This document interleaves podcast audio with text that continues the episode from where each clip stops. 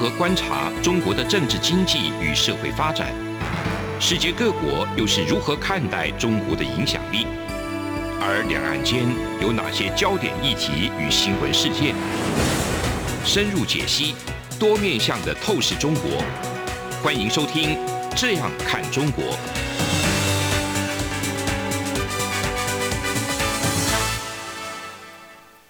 大家好，这里是央广的《这样看中国》，我是富察，然后张正在旁边。OK， 好，我们今天继续讲河西走廊哦，我们讲到第三讲了，跟河西走廊杠上。对，我们要准备四讲哈，对。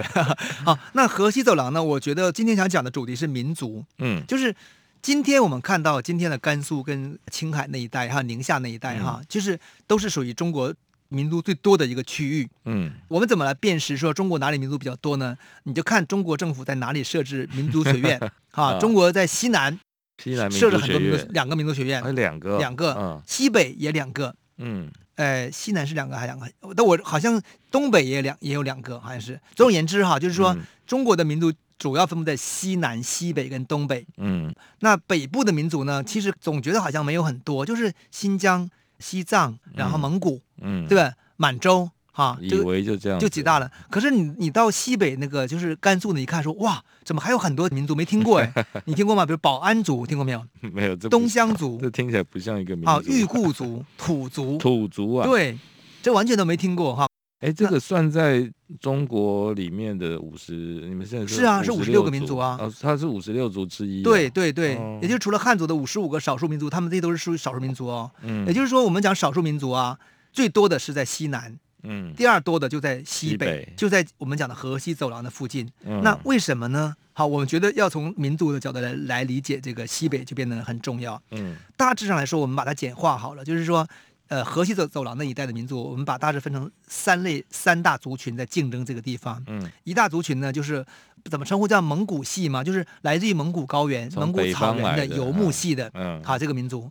他们的历史现在看就主要就是什么东乡啊、裕固啊，然后蒙古啊之类的。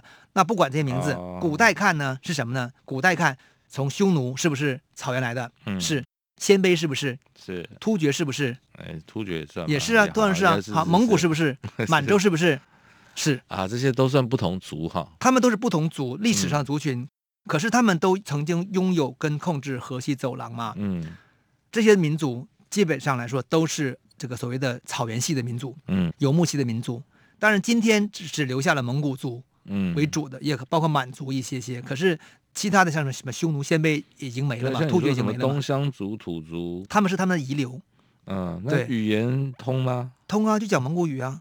都变成讲蒙古语。对，他们这些人呢、我们讲这个东乡啊、土族啊、保安啊这些人呢、当然细分很复杂。我们简单讲，就是他们可能是讲蒙古语，但信仰伊斯兰。OK。或者讲藏语，但信仰伊斯兰。那因为我刚刚想到的是相对台湾的原住民，对，本来9族，现在已经16族了，其实可以越切越细。然后，可是这几个族的族语是不一样的，对。可是你刚刚像讲，东乡啊、土族啊，跟他们已经语言上是统一的，应该这么说。他们的语言呢，哈。我们只能往大上说，它是分成羌藏语言，或者汉藏语系，或者是说突厥语系，或者是说学阿尔泰语系。就好像说我们讲汉语，那你请问？广东人跟福建人是不是汉语系？都是汉语系，可是他们下面其实之间也无法沟通啊。你包括像温州人内部的那个语言分了很多很多，他都被当成是所谓的可能是什么吴语系，下面也是无法懂的、啊。是，这是无法懂。台湾的比如像原住民的语言都是南岛语系，对，那有的有会通的部分，你看怎么分而已。就是说，如果我们假设愿意在这个西北地区再继续分的话，还是可以分的。对啊，我那时候想，中国那么大，才分56族，太客气了。不是太客气了，当时没有客气，强迫把它并成一族。当时这个区分民族的主要目的是为了稀释这个5族啊，你了解吗？就是原来的清帝国留下的所谓5族嘛。清帝国才不管你，西南就是1族了，然后不分那么多了哈，就是他把你列为汉的一部分而已。对，那中华人民共和国建立以后，他觉得是说只有5族很难去对付以汉族来对待另外4个非常强大的、拥有历史传统跟巨大疆域的民族，比如说那个满蒙回藏，对，苗瑶，对，那时候还包括苗瑶也是，苗瑶还好一些，主要是蒙古、满洲跟新疆还有西藏，土地非常大，然后呢历史非常的悠久，可以独立建国。所以它很简单，你没有5族，我们有56个民族，我们还有很多民族，人家我们每个民族都是平等的，哪怕人家只有100人、1000人，也是跟你同样一个概念的。用这个方式来去平衡这个政治上的力量，这是当初这个中国做民族的作为的发明的一个主要的政治上的考量哈，或者也是它的目的跟意义。那因此来说，这些裕固族、东乡族、土族哈、保安族也都是那个时候被发明出来的啊。他们之前是什么族？他们也不认为自己是，他们只是我是什么人，说啊，我们老家是来自于西亚的撒哈尔人哈、我们是蒙古人来的。但是我们跟蒙古人不一样，你们蒙古人信仰藏传佛教，可是我们现在我们信仰的是信仰伊斯兰教。对，他们是这样做一些语言区分的，而且信仰、语言跟族群的关系纠缠起是蛮复杂的。好，我们就是回到我们那个刚才主题，就是说草原系的民族哈，从那个肉支、匈奴、鲜卑、突厥、蒙古、满洲，其实都是。那像最早的原住民是谁呢？就是肉支人。河西走廊最早就是肉支人在住那边，然后他们是白种人啊，这个是学者研究已经很明确的证明，他就是白种人。然后他们的工作是干嘛呢？是从事玉器的贸易、游牧兼一些农耕哈生活。然后后来他们跟匈奴发生冲突以后呢，所以他就后来就变成说，他们就是因为匈奴的压力就一分为二，一部分人就往西迁。迁到了今天的这个中亚，而且建立了一些新的王朝跟帝国，这个我就不展开了。一小部分人就留在这个青海、甘肃走廊跟祁连山那边，就被称为叫小幼支，就是说大的族群已经走了，还有一部分没走就留在这边。那个因此呢，这部分人就跟什么羌人呐、匈奴人呐、可能混在一起就居住。然后呢，他们讲的语言呢，可能是类似于是一种就是。我们叫吐火罗语啊，吐火罗人啊，就是可能讲的是今天的语言，可能是有人说是突厥语啊，有的人说是波斯语啊，反正说法不一。总而言之，就是这是当时原住民就是月支人、肉支人这一个情况。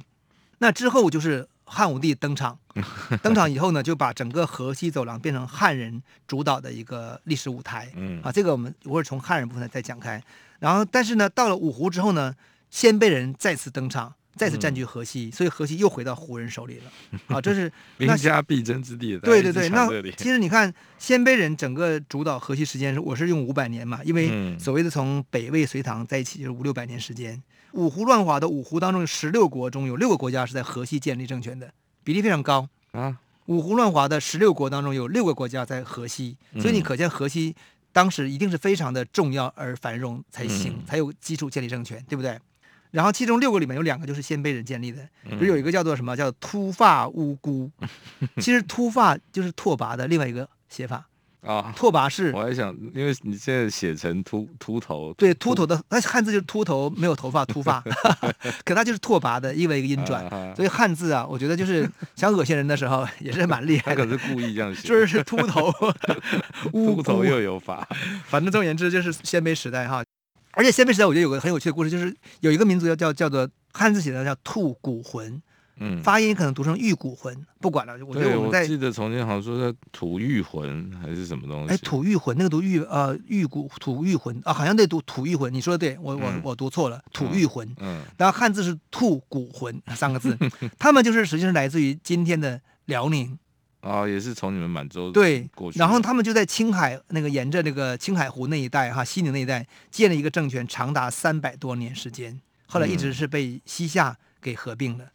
所以你看呢，就是说这个鲜卑人哈，就是在河西走廊的控制其实是很长的。好，那满洲跟蒙古我们就不讲了，这个我们都太大了不讲了。我们休息一下，我们一会儿讲汉人怎么殖民，怎么移民。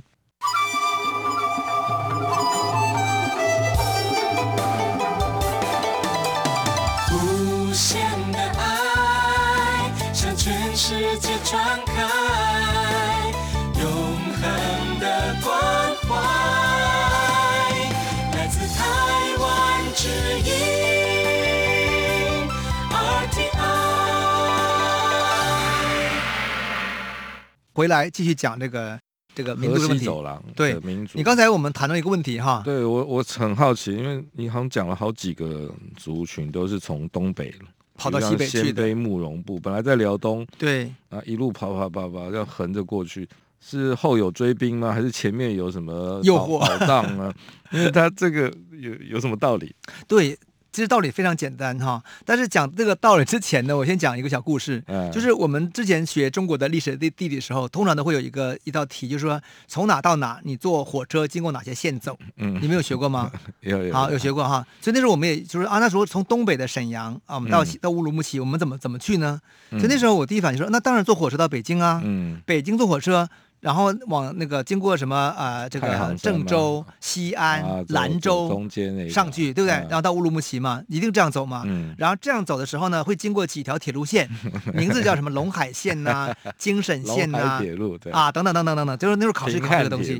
对，好，当时都背得很熟。所以我们就是这样被教育的哦。我们就这样被教育之后，我们对于历史的理解跟地理的理解就偏差了。可是对于真正的古代的这个满洲人东北的族群。他们的世界观不是这样的、哦，他可以走直线过去。对，他就说你干嘛绕圈走啊？你傻吗？他说你难道你这个被文字蒙蔽住了吗？其实真的是我们被文字蒙蔽住了。那我后来再看打开地图一看说哇，从沈阳那边直接横着走，穿过一个山口就到了内蒙古。然后内蒙古直接透过阴山。好，那个黄河的那边，北边就到了阿尔泰山，就到了新疆哎，而且非常快，而且是畅通无阻的。你只要骑着马，就那个交通要道没有，而且没有河流阻挡你。这就是当初的地理通道。这个所以从古至今呢、啊，就是说从东北到西北，就是整个的游牧民族的整个的路线都是这样展开的。他们反而是往南走到了汉人中国的土地当中，才觉得不舒服，才觉得很麻烦。第一个呢，太热，太热，然后它的草呢，还有一会儿遇到河流阻挡，然后它的马的供给会出现问题，因为你的马要吃草嘛，对不对？那个就好像说我们现在说你这个开车你没有油是不行的，那当时的马主要是在草原上活动的，有草才行的，这就是原因所在。答案就是地理关系，不是。这个可以解释说从东北到西北很快，但是我的意思说他为什么要过去？是东北啊没草了吗？还是不是啊？但这个当然是可能出于政治原因，比如说像刚才讲那个吐谷浑呐，他是兄弟之间本来他们之间就是这个分家了，分家出现政治分歧，然后其中一支就说那好吧，那我就把这个地留给你，我就走嘛。那游牧民族就走啊，一走就往那边走了。因为他们就好像，所以大兴安岭前面讲到什么，从大兴安岭过去的可能也都是这样的关系，那就不断往西走。所以你看蒙古人是最厉害，蒙古人是走西一直走到了东欧，对不对？但是像满洲人、鲜卑人，他们其实走到了，那走到河西，走到所谓西域就已经可以了。那边不就是说那边已经可以重新再。已经是活得很舒服了，就不用再往前走了。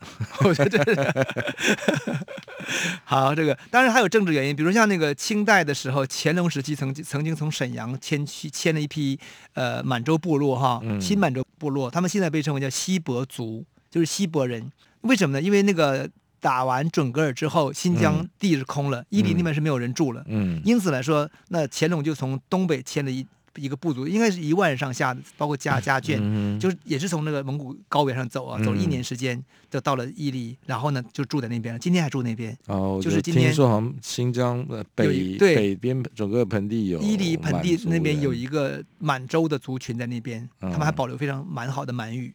哦，对，然后他们的后代在台湾就是那个广定远老师。我之前讲过，就是他的爸爸叫广禄，广禄是当年是台湾的立法院的一个立法委员，从新疆来的。是整个台湾的满语教育是跟他们这个家族有关的，所以那个我的老师就跟我说，他说我讲的满语是正宗的这个当时的这个腔调，因为那个时候他们在沈阳讲的满语腔调是最正宗的。然后呢，他们到了新疆之后呢，生活在孤岛当中，保留了那个，对，它是没有变的。那后来的满语到了北京以后变了，哎，他们反而没有变，所以他们是最正宗的。当年被说，然后又从那边跑到台湾来，对，所以现在在台湾的满语是正宗满语，所以整个是清朝入关前的建州女真的腔调。哎，我们要讲汉人移民呢，哈，我们讲太远了，我们回来哈，我们讲汉人移民。汉人的殖民跟移民是从汉武帝开始嘛？这个我们之前讲过的。对，河西走了。对，我讲一下例子，我觉得很有趣哈。我觉得汉武帝哈，他的移民政策是什么呢？他就是实边政策。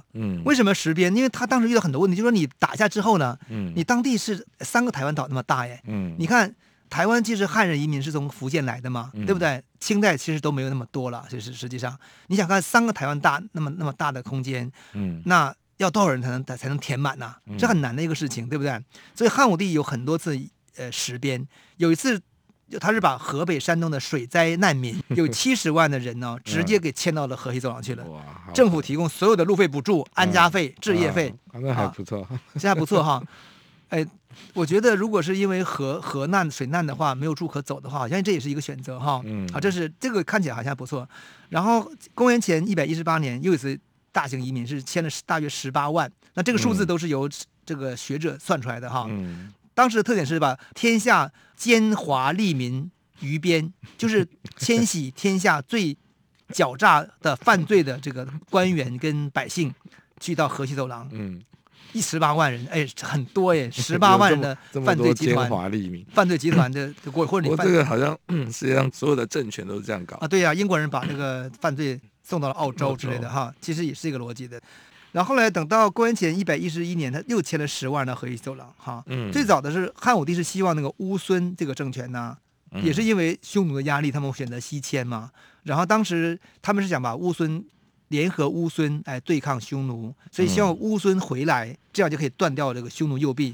但乌孙我不回来，乌孙就说我往西走过得很好啊，我干嘛还回到河西走廊呢？他不要，所以他说哎呀，这个浑邪地空无人，浑邪呢地空无人，浑邪地就是什么？就是浑邪王，就是匈奴浑邪王当年的地方，已经很多年无人了嘛。所以汉武帝只好就是再把那个武威这个酒泉再分出张掖跟敦煌，他是先有两个点。然后再去往下分点的，就是他没办法一生来那么多点，好，这就是汉武帝时代的做法。可是汉武帝时代做法很快，当他政治力量一后退的话，河西就变成再次出现了异族舞台。而且我在想，刚之前说被派去那边的奸猾吏民，对，如果那个政府控制不严密的时候，他就偷偷就跑回中原了。我觉得会，或者他们跟在当地去就做一些结合。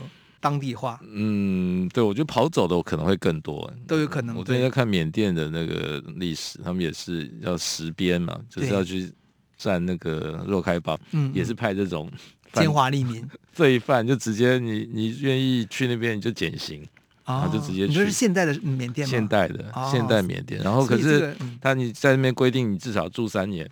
可是3年之后，大家都跑，就是其实我觉得美国在开发西部时候，其实可能也有这样，就一定是充满了这种这个野心啊，各种探险的欲望，然后什么都不在乎的人，才可能会首先去选择离开。对啊，就是如果你自己有家有业有老有小。很安稳，当公务员谁去那种地方啊？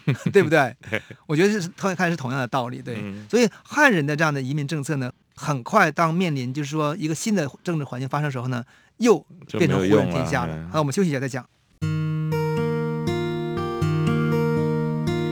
无限的爱向全世界传开，永恒的光。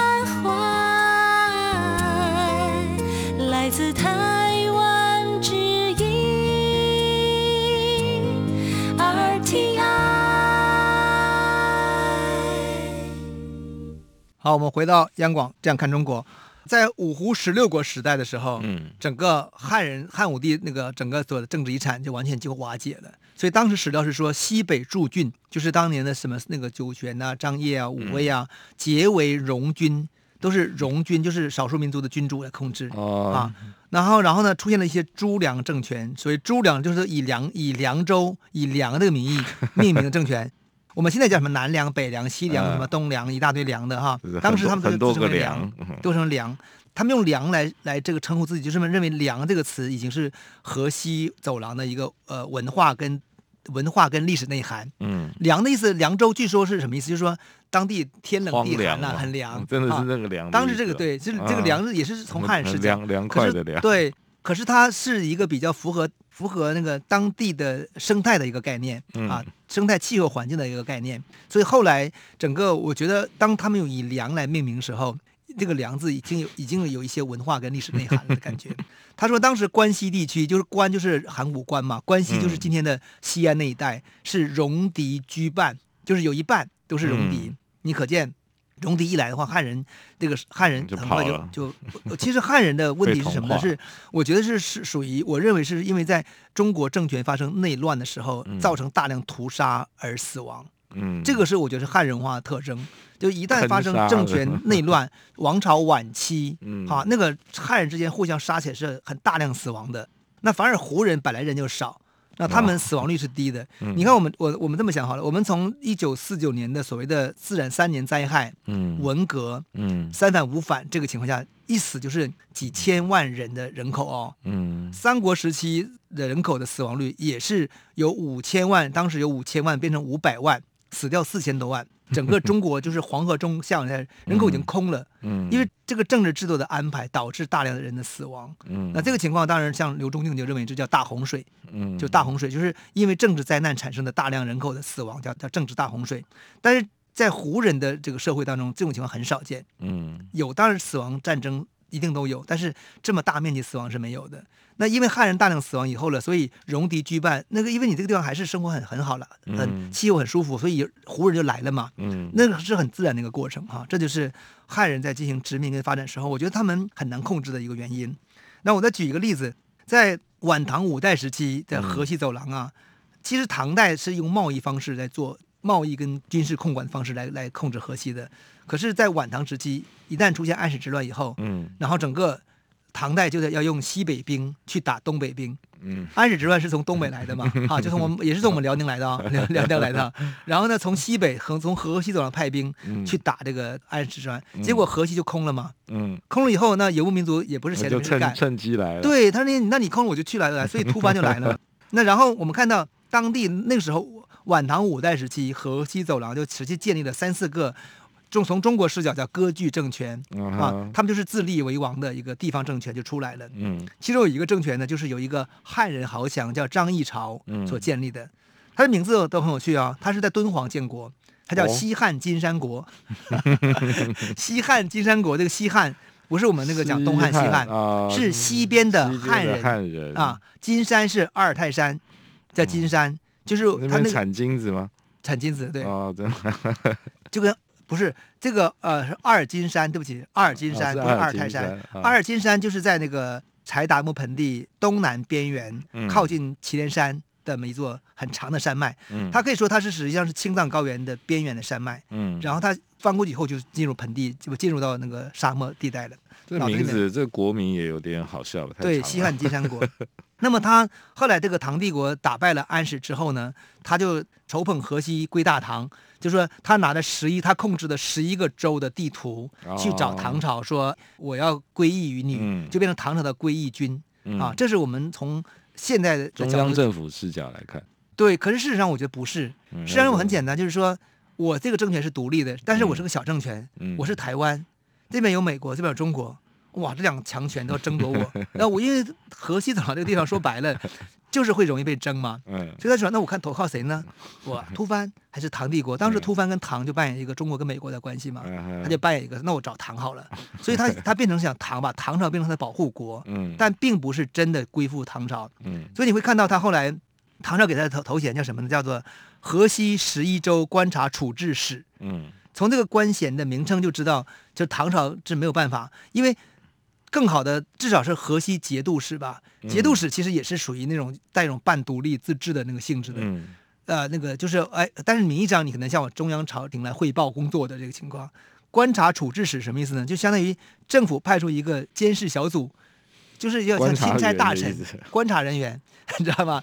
所以政治上是没有很信任的，就是给他这么一个角色哈。他也无所谓吧，就你大唐不要来理我就好了。他意思说你对大唐我跟你建立这么一个外交关系，那你不要打我就好了。就是中国所谓这个朝贡体系的关系，对，我跟你建立关系，就好像日美同盟的概念啊。那你不会打我，因为但是呢，唐朝是说，那我见你有事情你也帮我，所以他也要帮唐朝去打吐蕃，就是他变成一个政治靠山的概念。我觉得这是就是在这个晚唐五代时期汉人殖民发展。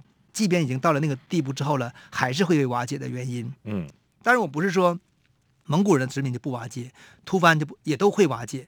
但是我之所以强调汉人的瓦解，我是会想说，因为我们现在论述里面太把汉人的东西太放大了，就觉得好像说，哎，汉人从汉武帝之后就好像一直就好像河西是我的一样，其实不是那么简单，其实没有，其实真的没那么简单。好，这是这个张议潮的这个故事哈。那到了明清以后呢，其实我觉得今天的河西走廊啊。的汉人主要是明清，尤其是清朝以后的移民的结果。那这个情况我觉得很简单，就很像台湾的汉人是谁带来的？答案施琅带来。哎，对，答案是清朝带来的。就是清朝控制了中国跟台湾之后，然后才会导致大量福建人到台湾来。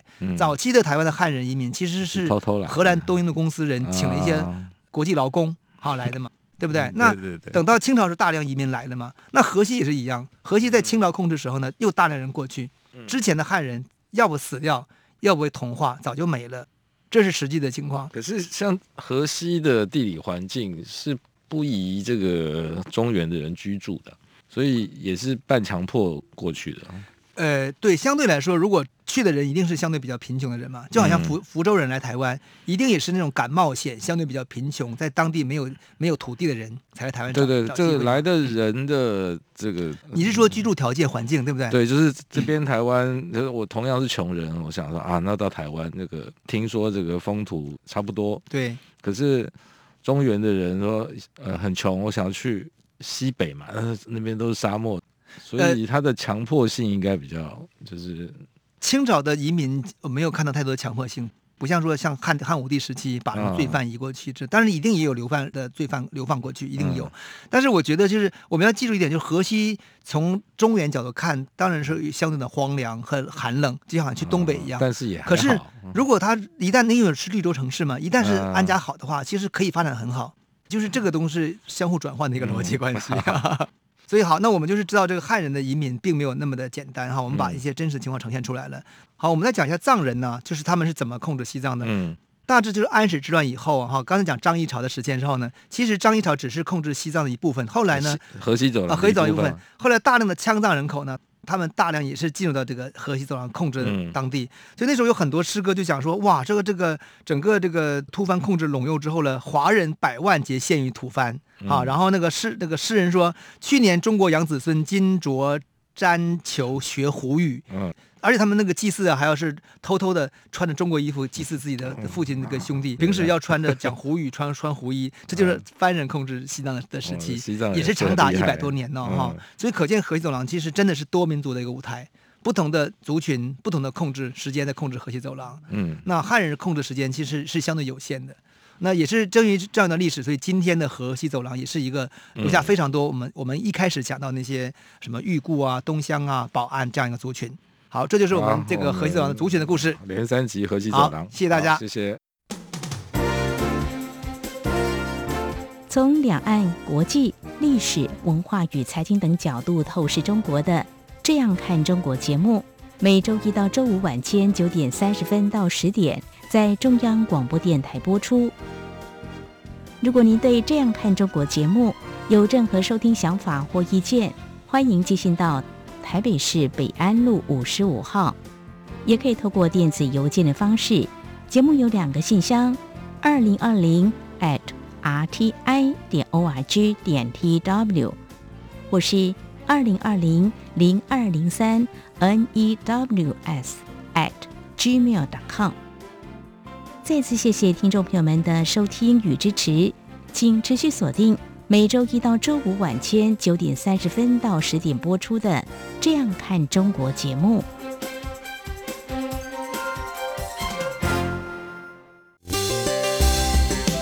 各位听众，因应冬季频率实施，自11月1号起到2022年2月28号止，原上午6点到8点，透过短波6075千赫对华中，短波6105千赫对华南，短波9900千赫对华北播出的华语节目，调整为6:30到8:30播出。另外，原本晚间19点到20点，透过短波11610千赫对华北播出的华语节目，则暂停播出，造成不便，敬请见谅。